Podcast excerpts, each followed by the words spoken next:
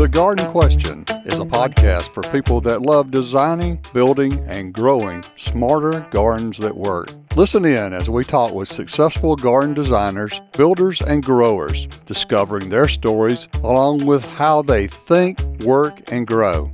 This is your next step in creating a beautiful, year round, environmentally connected, low maintenance, and healthy, thriving outdoor space. It doesn't matter if you're a beginner or an expert, there will always be something inspiring when you listen to the Garden Question podcast.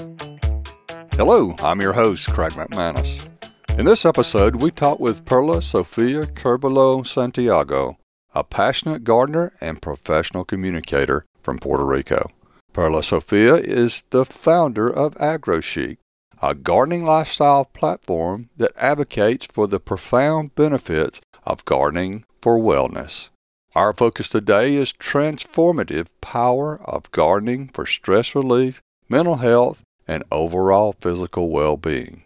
Perla Sofia, with her expertise and enthusiasm, takes us on a journey through various topics including stress management techniques, seamless integrating gardening into your lifestyle, and the joy of engaging in gardening activities, and the art of designing gardens for both aesthetic pleasure and health benefits. Our conversation goes beyond the blooms and greenery. Perla Sofia shares valuable insights on handling garden failures, preserving the legacy of your garden, and draws from her gardening expertise. With a background in psychology from the University of Puerto Rico and a master's degree in public relations, coupled with the certification in horticultural therapy from the Chicago Botanic Garden, Perla Sofia brings a unique perspective to the intersection of well-being and gardening. A mediapreneur since 2007, Perla Sofia founded Zerta Media Enterprises, producing engaging content around agriculture and gardening. Her contributions were recognized in 2021 when she received the B. Y. Morrison Communication Award from the American Horticultural Society. Perla Sofia is on a mission to spread awareness in both Spanish and English about the significance of taking a garden break. Through her new book, Verdura Living a Garden Life, the book seeks to reduce stress, add joy, and green up your life with the power of plants. It is published in English and in Spanish. In her Spanish podcast, La Verdura de Hoy, and her new website in English, mygardenbreak.com, she shares strategies on using nature and gardening based activities to enhance your physical, mental, and emotional well being, whether you're at home or in the workplace. This is episode 143 Gardening for Stress Relief Exploring Well Being in Nature with Perla Sofia Curbelo Santiago on the Garden Question Podcast. Perla Sofia, should gardening be another stress point in our life? That depends. For me, definitely the answer is no. Stress is not a bad thing. The bad thing is when stress becomes something chronic, something that take over your life and even paralyze you. Stress is good because keeps you moving forward and keeps you alert. But when I say depends, that will depend on what are the outcomes are and what are the intentions for your garden.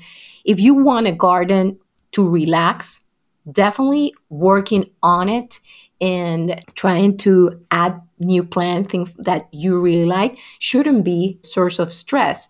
Of course, when you are taking care of plants, sometimes when pests come on to certain plants that you love or a plant dies, sometimes you feel like you didn't take care of the plant as you should.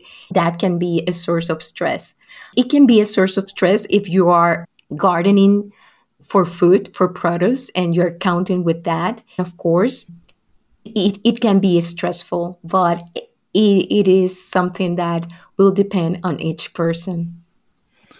So, where do you start if you want to enjoy a garden for your well being? Definitely, you should start knowing what you like. Sometimes it doesn't have to do with the garden, it start with things that you enjoy, like reading, maybe you like dancing and then you can start building a garden around those things that you really like for example i really love to read it is something i really enjoy watching my parents read in their bedrooms and around the house for me it was something that i really wanted to do that i used to do it a lot in my bedroom but then i was like i want to do this in the backyard. Now, as an adult, I really enjoy going outdoors and sit down in a bench or in a chair, enjoy the breeze, the wildlife around, and read. When I started planning my garden, I built it with that into consideration. In doing so, I knew and definitely experience it every day, it does a great purpose for my life. It makes me feel good. Of course, the outcome of doing things that you like definitely brings you more joy and more well being. That is where you should start. What are the things that you really like? Then go ahead and try to garden around that.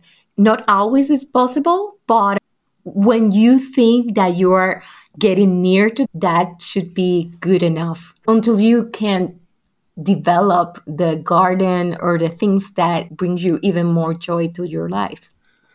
Does anything that you ever read in the garden inspire you to another project in the garden? Every time. For example, I love to read novels and I've been reading novels that has to do with a garden or garden mystery or something related to horticulture interest. This past summer I read this novel called The Walled Garden. It was about this mystery around this garden that has roses.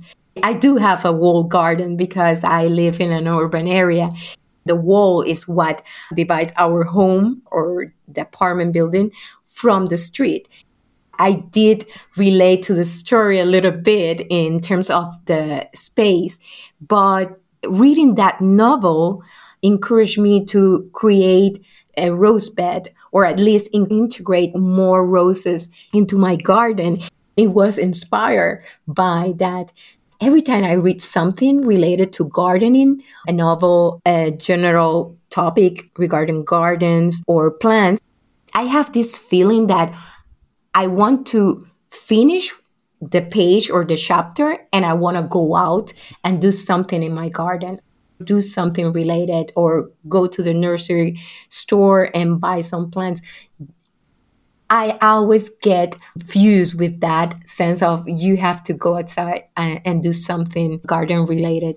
Books definitely inspire me every time, every time. Yeah. I know you have a podcast too. It seems like inevitably every person I interview inspires me to go do a project. And I, there's no way I can do all the projects I get inspired to of do, course. but it is so much fun to build those gardens Yes, in your is. mind anyway. It's incredible because you're reading other people's work. You are like, I thought about that too. And and you feel sometimes validated and then you go and do that project that you were thinking about for a long time, things like that. Or you try things differently. That is what it makes it enjoyable. And you keep exploring new perspective in maybe in the very same topic, but you have other people's point of view and you try and you experiment, then you come out with your own answers or your own experience, of course. Yes, yes. We'll talk about your book in a little bit, but you talk about gardening in your 13 year old self. What did you mean, or what do you mean by that? I wanted to do the book Verdura has so many projects and the idea is to explore different areas in your life and of course to encourage you to use all your senses but also connect with your inner self. Sometimes when you are gardening you are doing things that maybe you used to do when I did that project, I was like, you know what? Everyone who gets to read the book, probably they already has passed the 13 year old phase. That, and it's something that there's a lot of experiences that we might share no matter in which year you born or where did you grow up I wanted to create a project that would please or at least like to my 13 year old self. Of course, the project uses the colors that I was into it and I still do, which is the pink color.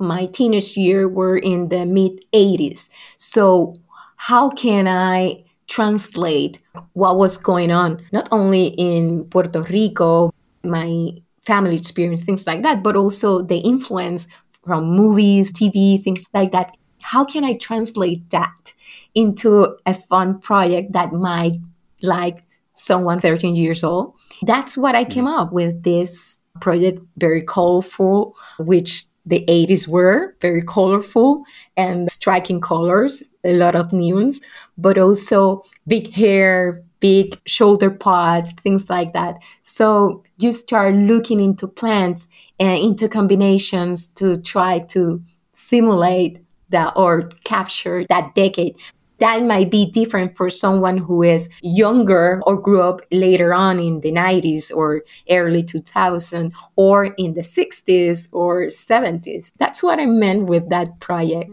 If you notice, the book has also this vibe of journal. You can write in the book because that's something that I really enjoy to write in the margins to strike things, to underline word, things like that, make comments that I might come back to them.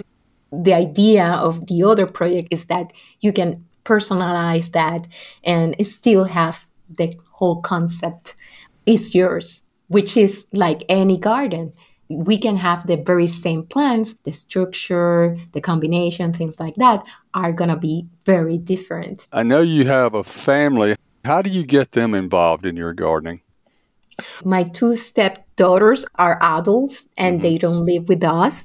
One of the things that I did when they were kids, when they were younger, the weekends that they came by at the house and spent weekend or the week we did a lot of things in the garden that was my connection with them to do fun things first because we have a short period together during mm. the weekend or a week. You don't want to overwhelm a kid with the things that you like. So you try to look into things that they might like also. That is something that I try to do with them to go outdoors, to enjoy, try to answer questions that they might have and teach them that was my purpose to co-parent and to help out my husband but also their moms in how we were going to help these two young girls to become good people try to help them develop their character. Nowadays they are t- 24 and 21 they both love nature activities things like that. My husband who does not do anything in the garden he is not the one who prunes. He just enjoys the labor of my work. my husband can see how happy I am. He likes to encourage that. I love it when he comes outdoors and uses the sitting area and take some calls or just relax or do some meditation. I try to suggest activities outdoors. Let's go to this public garden, let's go to the farmers market, things like that. That's how I involve my family in gardening. First, they have to see that I enjoy it because then they say that definitely does great things for her. So we better keep encouraging that. For example, it's a great way to make your family come on board with this activity of other activities. What's a good activity that you could involve a 13 year old in? Nowadays, kids has access to technology, to information. Instead of trying to choose between nature and technology, how can you make things interested in terms of they go outdoors, but how can they integrate technology? You can ask your teenager to take some pictures. You can say, hey, take pictures uh, in the garden or around the neighborhood that has something to do with nature. It can be insects, it can be bird or whatever interested you. let's have a look of it and print them. You can create a gallery of those photos so your teenager and other members of the family can look at it. You can use it as part of the Christmas postcard. Depending where you live, you can start a cotton flower bed with your teenager and create bouquets to give away, things like that. Mm. Sometimes there might be projects that you can encourage them to not use technology, or you can ask them to use technology as a support on your phone for information regarding this plant, things like that, mm-hmm. or about this fruit, or what plants are toxic for the pet, things that they're using technology, but the technology is not directing their life. I think you said it well when you said it support the activity rather than be in the activity. Yeah, and that works well too for adults because sometimes we see ourselves going through the screens into different pages through social media and we're consuming. But how about if we promote to create content? And mm-hmm. that's how you can use technologies. I was listening to expert in kids and garden. One of the suggestion was that encourage your kids to use technology to create content regarding nature, regarding gardening, instead of being the consumer. That definitely will reduce stress in your household for you as a parent, but also for your kids. It become one less struggle that might be something that a lot of parents that don't have teenagers are afraid of what am I going to do when my kid asks me for a phone or something like that. So I know you like to socialize in gardens. What are you talking about when you're saying socializing in a garden?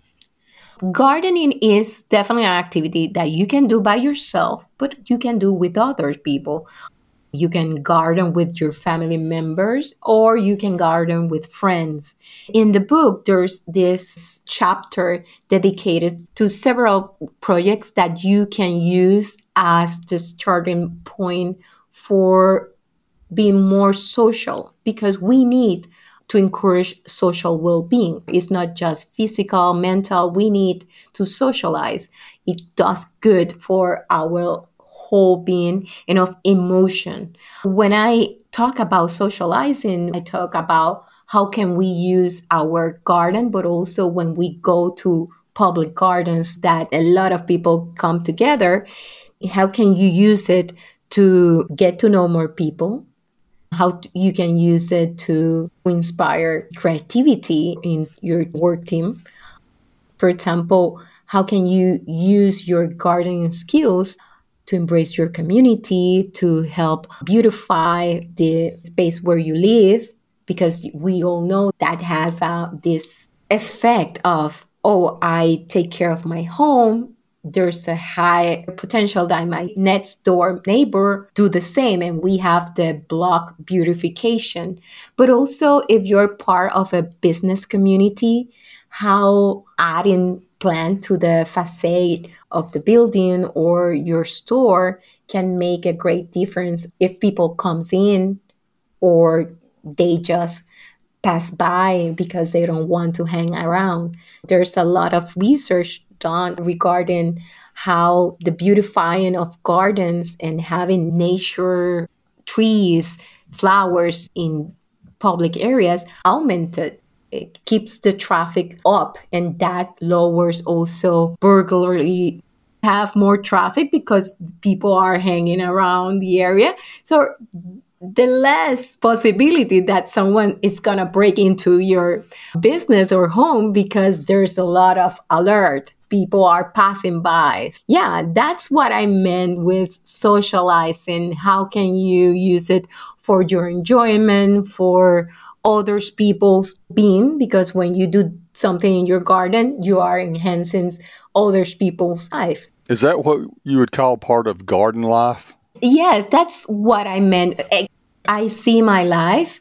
I chose the gardening life and not only as a way of living professionally and, and of course i work as a professional garden communicator but how can I keep embracing this that I really enjoy? I encourage myself to go outdoors every day. I say that I'm a master of the garden breaks because lately I do take garden breaks very often than I work. That is something that I try to live every day by. When someone is sharing their experience or someone comes up with, I, I want to create certain project, if I'm doing something for a client. So I have a better perspective because I'm already living it. Sometimes could be more difficult for someone who just do it like part time, which is not a bad thing. But when you try to consume everything that has to do with gardening, it, it is easier for you to translate that into different areas. I do like other things though. what does your typical garden break look like? It can be stretching out uh, from my desk and going into the window and look outdoors. One of the things that I make sure it was that I try to beautify my views, even those that I can't control. If I can't control what is beyond my view, what can I do closer to my view? There's a project about that. One garden break can be that go over my window, look at my immediate which is I have a right now I can look into a fig tree or a flowering tree that I have outdoors. Beyond that, there's a big uh, apartment building across the street. It is something that you can't miss, but it's not something that drains me. Other times I go outdoors and I walk the whole garden, which is not that big, but I have my route and then I stop by and then come back. A garden break can be watering some plants, if they're indoors, or can be reading something that I'm interested in. Mm-hmm. What do you find people stressing out the most these days? In general, definitely financials are something that stress us all. Uh, I was there a few years ago. It wasn't until I took care of my financials and took some control, I couldn't concentrate in other things financial definitely. Climate change it is something we are seeing that are stressing more people. For those who haven't experienced a hurricane and now they're seeing that they're living in areas that a hurricane can go by or people like me for example that i live in an island in puerto rico we have six months of hurricane alert the hurricane season the peak season for the hurricanes. We went through a very devastating hurricane in 2017 with Hurricane Maria, and that can be a stressful thing for someone who lost everything during the hurricane.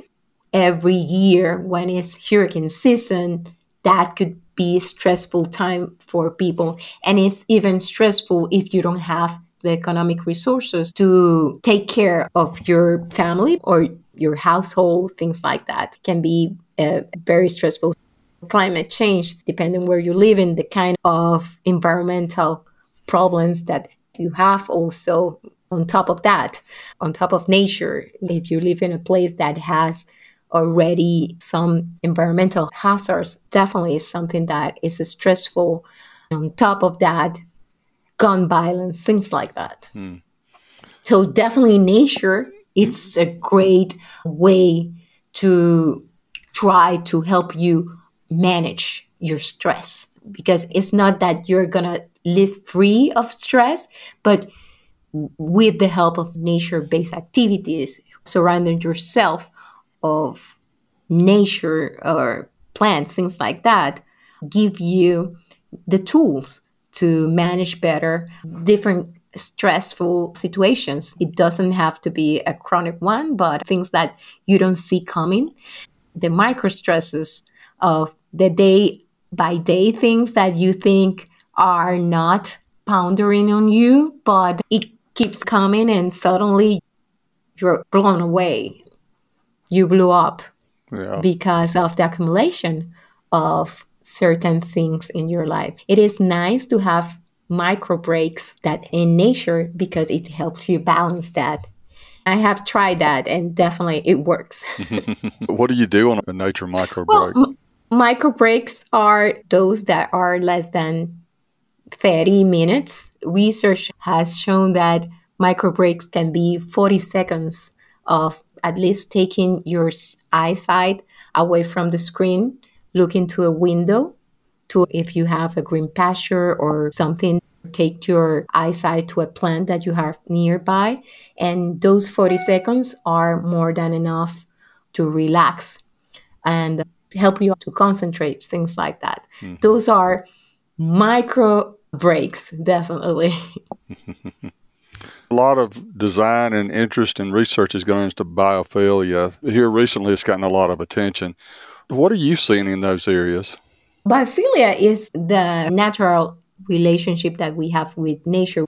We tend to feel more at ease when we are in nature, and that is something that has evolved with us. Lately, it is more discussed because we happen to be indoors for almost 90% of the time. So, how can you try to integrate nature? How characteristic indoors? We are seeing that in design.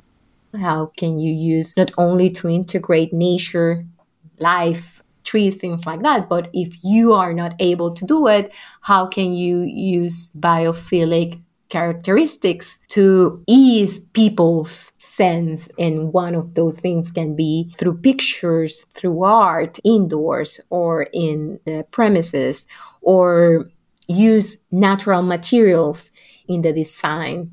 There's a whole field of biophilia design, definitely. But yes, and I think the more people spend time indoors, the more interest is to bring nature indoors. But of course, if you have the opportunity to go outdoors, it is even better. But it's shown that even looking at pictures in your office, pictures that has to do with nature, and even if you don't have any window looking outdoors or looking to a green pasture, it can do great things for you, for your well being. Yes, biophilia is something that I encourage people to read more about it. It helps even retain people at work. And there are studies regarding that, how companies are using biophilia designs to reduce the people who are done with their job. I don't want to work more here. There are a lot of companies that are trying to make people feel at ease in their work areas so they don't leave. And that is something that has an impact in the economy, things like that. It is very serious topic. Let's talk about your first book. Verdura, Living a Garden Life with Cool Springs Press. It is published in English and in Spanish simultaneously. Has the same name, Verdura. Jardinería para tu bienestar, which is gardening for your well-being. It is my first book Sometimes I pinch myself because I can't believe that I already have not one, but two books. It is a book that has 30 projects that encourage you to be surrounded by plants or do something garden nature based. Not all the projects has to do with transplanting or rehoming a plant. There are projects that has to do with organization, with revamping secondhand products that you can find and use it, repurpose them for your gardening needs. And, and there are projects to help you think about your harvest more as something that you can integrate into other areas in your life, like gifting. Now that we're in the holiday season, but anytime again, it doesn't have to be the holidays, but if you want to give someone something special, you can use harvest from your garden, not only flowers, but you can share seeds and put the seeds in little envelopes and have a handwritten card and give that. Or you can prepare products out of things that you have garden. Those are the kind of projects that you will find. And there are projects that you can do by yourself. And also, there are projects that I encourage you to do with someone else's to promote socializations. I try to do things every day that force me to use all my senses observation, to taste, things like that. You will find in the book projects that are meant to increase your sense of sight, your auditory, your hearing sense, your taste, and all your senses. You're going to find projects that do that. Any project will definitely help you be better and feel better. You can do them indoors or outdoors. I was thinking about this the other day. I'm not just telling you do the project. It, it is enjoy the process of the project, gathering of the ingredients of each project because sometimes you can't do the whole project in just one day and you have to divide it. I share with you how can you do that and make each phase fun for you, the less stressful again, because if you relate doing a gardening project with stress, the less you're going to do it. I try to make everything possible for you. Let's go and do a list of these materials that we need and make that a fun things to do. Maybe invite someone in your family or a friend that you haven't seen for a long time. Make that a meeting experience. And then who knows, that person comes with you and do the project, helps you install it, things like that. That is verdura. Of course, you can write in the book, you can personalize it because I'm aware that there are projects that if you want to replicate them exactly, even though I give you the list of materials that I use, everything, the description and everything, my intention is for you to personalize and to make the project yours. The only way is to sit down and going by each project thinking, how can I do this relatable, even relatable for me? I have the concept that she's giving me in the book, but how can I personalize this, make it even more dear to me? I was looking through the advanced copy that you gave me, and oh, I was just getting really inspired. I think my favorite one, though, is where you create a living background for virtual meetings. Is oh, yeah. you can look at my background there. You and I can see each other, but other folks you can look at audio. mine. but if you look at mine, it's oh, he needs some help.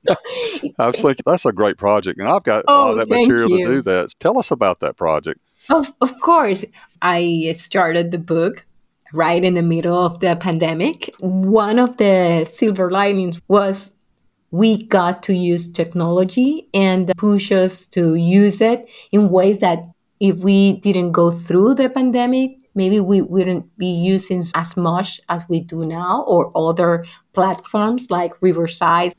Nowadays, when you connect and look at people's background, you start making up their stories. What is that person's story? Starting with where is that person at? And is there at their home? What can you tell about what they have? things like that. I remember when I started, I used to have my office organized, but I didn't organize it to other people because other people might look at that person's background. There's no single thing, it's just a blank wall, or there's not even a plant. We all know what nature does for us, but not everybody is aware of it. That was the intention of that project. If Zoom meetings are gonna be part of your daily routine for work or for socializing, definitely get some inspiration and try to come up with something greener, beautify the space as you beautify your garden, your front yard, or your backyard because you have neighbors that are going to be looking at your backyard or your front yard. They might say that person needs some spring cleaning there or something like that. Yeah, it was an experiment, but I guess it was something that I wanted to be like something to encourage people when you are thinking about your space what is your space telling you about yourself when you take a virtual meeting with me you can tell that I like to read because there are a lot of books in my background. I do like art and I'm proud of my accomplishments because you can see the pictures, you can see the frame, certificates, things like that. There's a section in your book called Organizing Your Legacy. What did you mean by that? What I meant about garden legacy is more about organizing your things, not only your plant collections, but also your books. Nowadays, is something that I think more because I do have a collection of books that I would not like to see it go to waste. One of the things that I want to do with that is donate it or create a space that people can have access if you took time, money, effort to create your plant collection or your book collections, sometimes your family members they are not interested at all on those topics. What is going to happen for me would be very sad to see my books pile up in the street or something because no one care about it. I make sure my husband, my family knows what I want to happen to, for my books, for my plants or things like that. Or start thinking, hey, if you want to have a dedicated library for garden books or things regarding nature, what should you do? You have to start thinking and planning just the way you plan to have a will and there you discuss who's gonna get what People might be very surprised if you say, Hey, I want to leave you my gardening books collection. People might say, No, please, I don't want it. so you're going to find in the book, it is like an idea, but I give you the space to start writing down possibilities. I know the topic of death it's not an enjoyable topic even though we as gardeners see it every single day in the garden, we don't like to talk about leaving this world and uh, leaving our loved ones or talking about our loved ones leaving us physically. But if we start thinking about how can we ease our loved ones the stress, we try to reduce this stressful moment when you are not with them. What am I going to do with this person's belonging? I think it's a way to think ahead and try to ease the burden for someone you love. Not to be a low note in the book, it should be a high note. If you already has have a collection of things, it is incredible that you are able to maybe pass down that legacy to people who might be very interested to be the custodian, the steward of, of your collection you just have to start looking for that. Maybe you are like 20 years ahead, knowing that your books are going to be in good hands, your rose collection, your orchids collection are going to be taken care of. Yeah, that's important to plan for, not only for death, but also maybe downsizing. I've talked to a lot of folks, they're leaving their garden what do I do with those treasured plants that I can't take with me? What do I do with books or the things that I just don't have room for at my next location? So it's exactly. not only a death situation, but it's just change of life. So. An accident. An accident can change your gardening lifestyle as you grow older, there are things that I used to do when I was in my 20s that I am like, I'm not doing that anymore because you know that you will need two weeks to recuperate or something like that. Mm-hmm. I guess the older you get, you get to think about those things. That is something that sometimes I wish more people think about. How can you make your garden or your gardening life enjoyable no matter what is the stage of your life, you are able to adjust it. So, yeah. What do you wish people would do differently when designing, building, or growing a garden or landscape? Definitely uh, garden with intention. When you have a clear intention of what you want to do in the space, it's easier for you to choose the plants, the materials that you're going to integrate to be realistic with the resources that you have.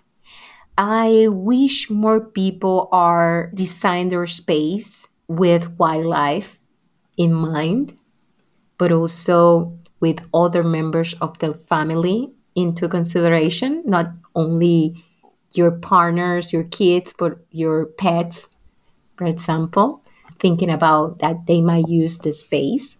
I think intentions is everything.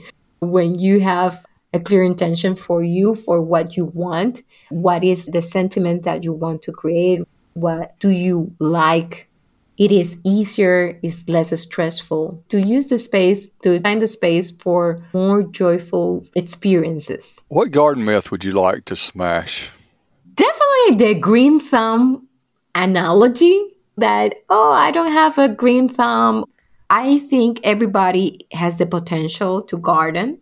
That will depend where in their life they are. I say that everybody has a green thumb just that in different shades of green. We all have green thumb, but different shades. That also will depend on the kind of plants that you're trying to garden. I might be good in outdoor plants, but probably I'm not that good in the indoor plants. But that doesn't mean I don't have a green thumb. I just have different shades of greens depending on the circumstances, the plans, where I'm at my life stage, things like that. So that's something I would like to smash. what is your earliest garden memory? Ooh, I have great memories in the backyard of my parents' house. We live in an urban area. Houses were very close, but we did have our front and backyard. I remember very early walking through wild daisies, these sensitive plants that you touch and, and the leaves close up immediately. I think is Mimosa sensitiva, the plant.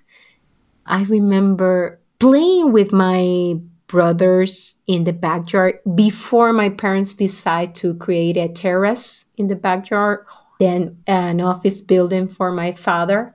Those are very early memories, mm. three, four years. And of course, I have that fresh in my mind because I talk about a lot of my early memories in the book, Verdura. Why did you decide to pursue gardening as a profession? I pursued garden communications about 15 years ago because I studied psychology in college I wanted to be an environmental psychologist or an organizational psychologist. But communication definitely bite me. And I was like, yeah, this is something that I want to do. So I went and did my master in communications, specifically in PR. But nature always was around me. I come from a family that my father has a farming journal, monthly newspaper addressed to farmers and agribusinesses, things like that. That was for me a topic that it was very close. I always said, Oh, I don't want to do the same thing that my father is doing. Mm-hmm. and, and then you end up doing something similar. When I was working as a journalist, I was covering different topics regarding agriculture, culture, politics, things like that. I mm-hmm. used to work in a monthly newspaper that covered different topics, but I always was drawn to the agriculture topics, gardening topics. So when the opportunity came to to launch AgroChic, I was more focused on what was going on in people's backyard. I was curious about that. It was the time that Facebook was coming out, everybody was posting everything of their life on Facebook. So definitely you can see also people's backyard and what they had. You saw similarities. I was more convinced that gardening communication was the path for me because every time someone asks you what kind of topics you covered, you say, Oh, gardening, people smile at you. It doesn't get better than that. You can talk about what you do and people smile at you. It, it is like an icebreaker. They start talking about the plants that they grew up with. They have something to tell. When you're a journalist, you want people to talk, and the right. more the better. Right. Later on, I became part of Garden Communicators International. Dan was the Garden Writers Association. When I joined, I saw people doing what I was already doing or saw people doing things that I never imagined I could do. That definitely kept validating my choices and open up for bigger opportunities to do different things here in Puerto Rico, but also abroad. In 2019, I certified in horticultural therapy with the Chicago Botanic Garden. For me, that was a full circle moment because horticultural therapy is about how can you use plants, gardens as a tool for the well-being of people. Combine the human behavior and horticulture. Even though I'm not a trained horticulturist, my interest and my research on trying to know more about the plants, and of course, I had to do research when writing about plants. The more you do, the more you read, the more you know, and of course, you apply it. For me, was like this area, this certification covered everything that I was always interested in, which was well being, human behavior, horticulture. That's why I was like, yeah, this is the path. And I'm glad I decided to continue, not be like scared. What am I going to do? Am I to find jobs or things like that yeah. To sustain myself? Well, Would you tell us a funny garden story? The very first pumpkin that I grew, it was 2010, something like that. I planted uh, pumpkin seeds in the front yard of this house that we used to live. The plants developed very nicely. I used the front yard fence to trellis and guide the plant. When the first pumpkin came, it was the only one. For me, was an amazing experience because I saw that pumpkin grow and it was amazing. Go every day and look at it. But at the same time, I started this paranoia of when that pumpkin grows big, someone else's will see it because at that time you just saw the whole vine of the pumpkin and you know how it grows and yes you have the beautiful yellow flowers but it's not until you see the fruit that then you're interested in the plant that plant looks nice mm-hmm. so I had this paranoia. I remember lying in the bed and telling my husband, what if the pumpkin is not anymore there the next day? Because people can go by and see the pumpkin. It was hanging from the vine. The pumpkin vine is very strong. It can hold the whole fruit. Nature is amazing. I was scared of someone taking my pumpkin. I don't know if someone told me about it or I read it online, but I decided to put like a little hammock under the vine to protect the fruit, the pumpkin. When I was doing that, suddenly I heard a click. The top of the pumpkin that connects oh. with the vine broke, hmm. but not everything. So I am holding the pumpkin in both of my hands. I'm in the front yard. I'm yelling at someone in my house. I'm yelling my husband, oh, Antonio, and nobody comes out. I, I didn't know what to do. I was squatting in the front yard with the pumpkin in my hands because it was halfway the floor. That pumpkin could it be there at least one more month mm-hmm. to mature even better? I was there like five minutes until my husband came out and saw me with my legs stretched, my hands holding the pumpkin. And I was like, what am I going to do? Yeah, the pumpkin came out from the vine. And what I ended up doing was holding the pumpkin for one more month.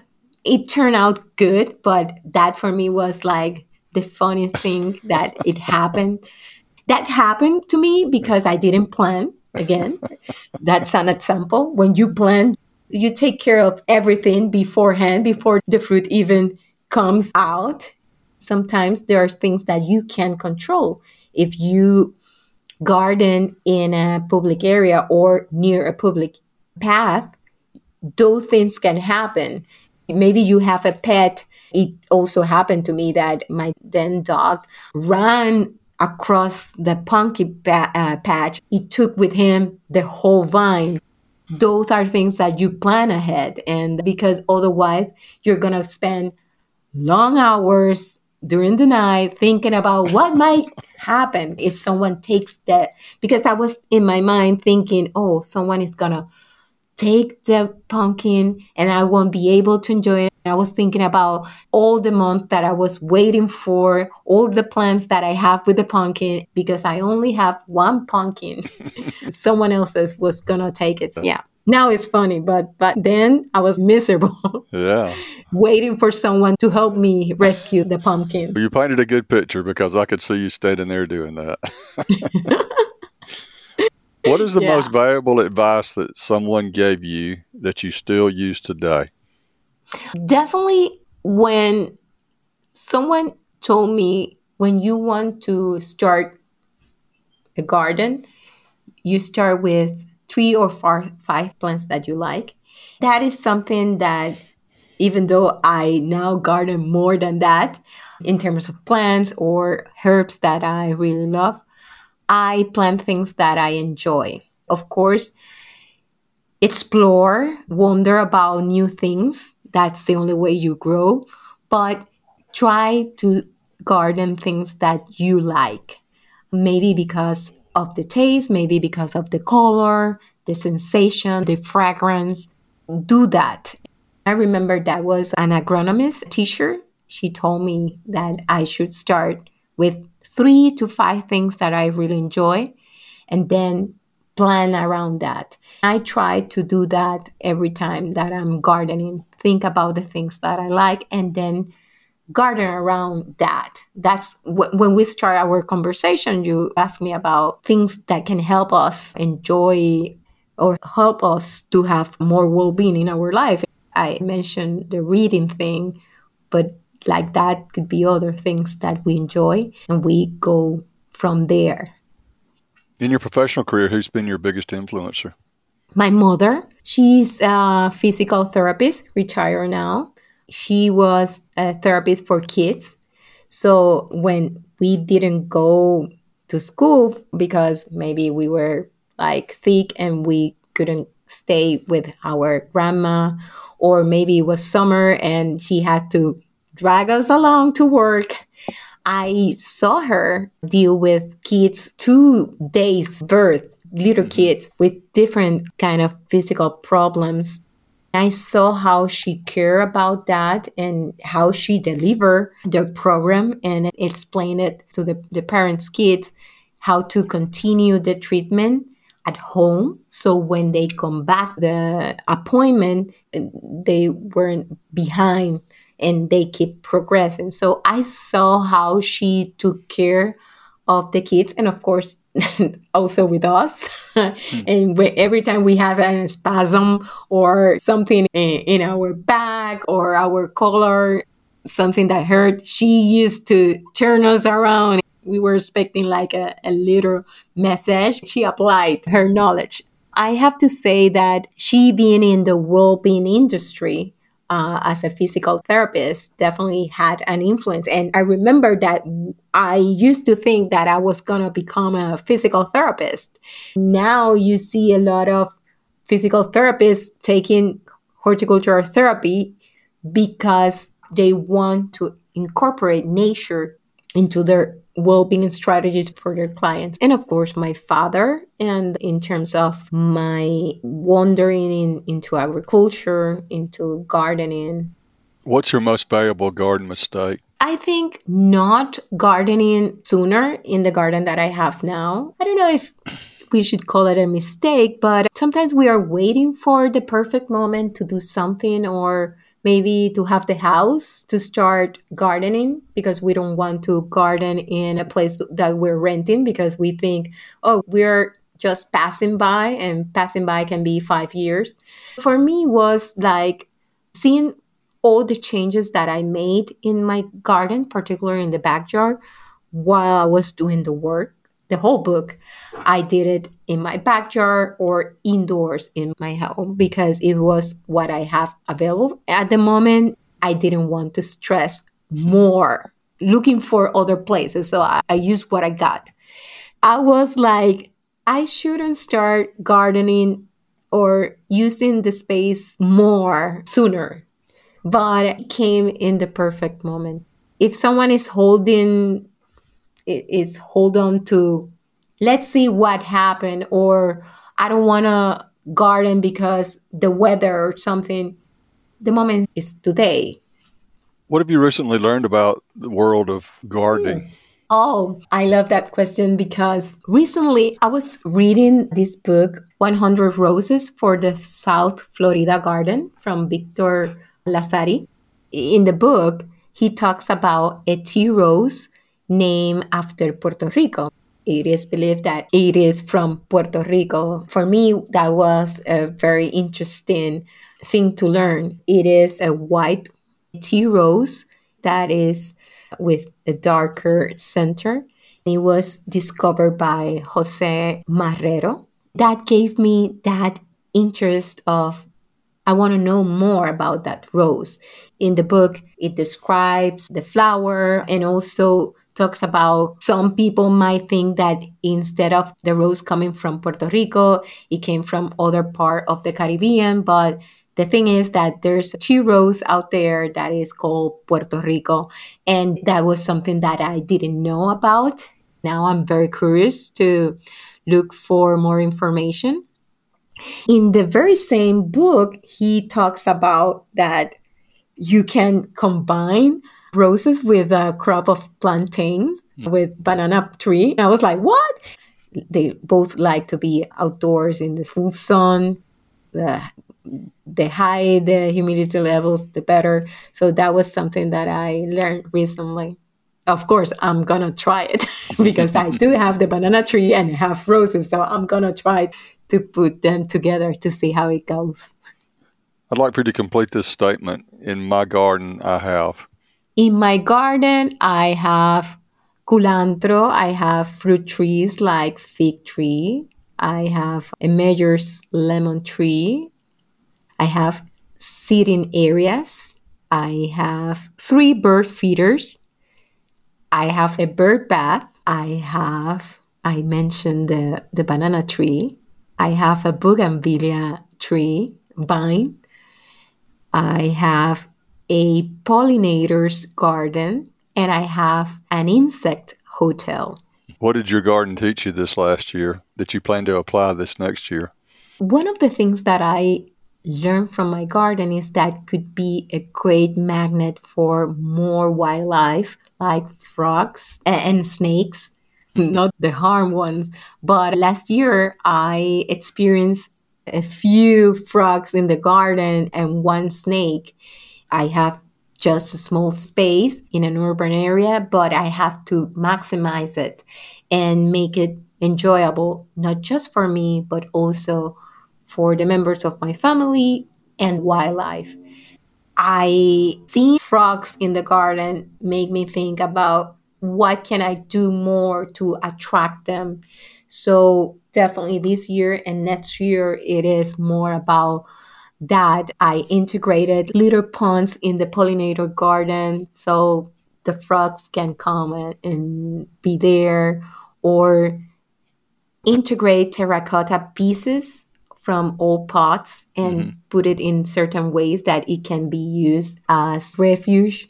That is something that I learned because, again, you're focused only on bringing or trying to attract just birds or butterflies the more biodiversity you have, the more healthier and the more adventurous your garden becomes.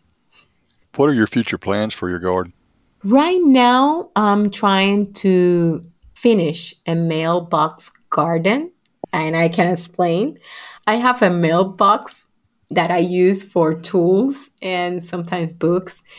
I took it off an areca palm. It was big enough I have a stack there, but then I decided to drill a better hole for the mailbox, then have a little garden around. I was reading another book where the author has a mailbox garden and a little prayer garden around it. I want to have that in the backyard because sometimes I see myself bringing tools from other parts of the house because I don't have an outdoor shed it is easier for me to storage some scissors and other tools in there. Sometimes books, because I do like to read, as I mentioned, in the garden. Then place a little bench beside it. Right now, there's one, but it's a temporal one. Mm. I want to put something more steady in the area. So yeah. that's a very near future project. what plant are you in love with this week? I would say the Angelonia angustifolia, the summer snapdragon. I have the Angelonia in full bloom right now. The plant is so bushy that I love that plant. It's resistant, at least my garden, because I live in the northeast part of the island. It is very near to the coast and right now it's very windy. That plant is very resistant to the area and it attracts pollinators. I can use it also in my bouquets. I would say this week, but for the past couple of weeks has been my favorite. What's your daily routine regarding the garden? When I woke up, I try to look through my window just to see from the perspective of the mm-hmm. room what's going on, who has done what, if there's any iguana in the premises just to see how fast can I have to go out outside.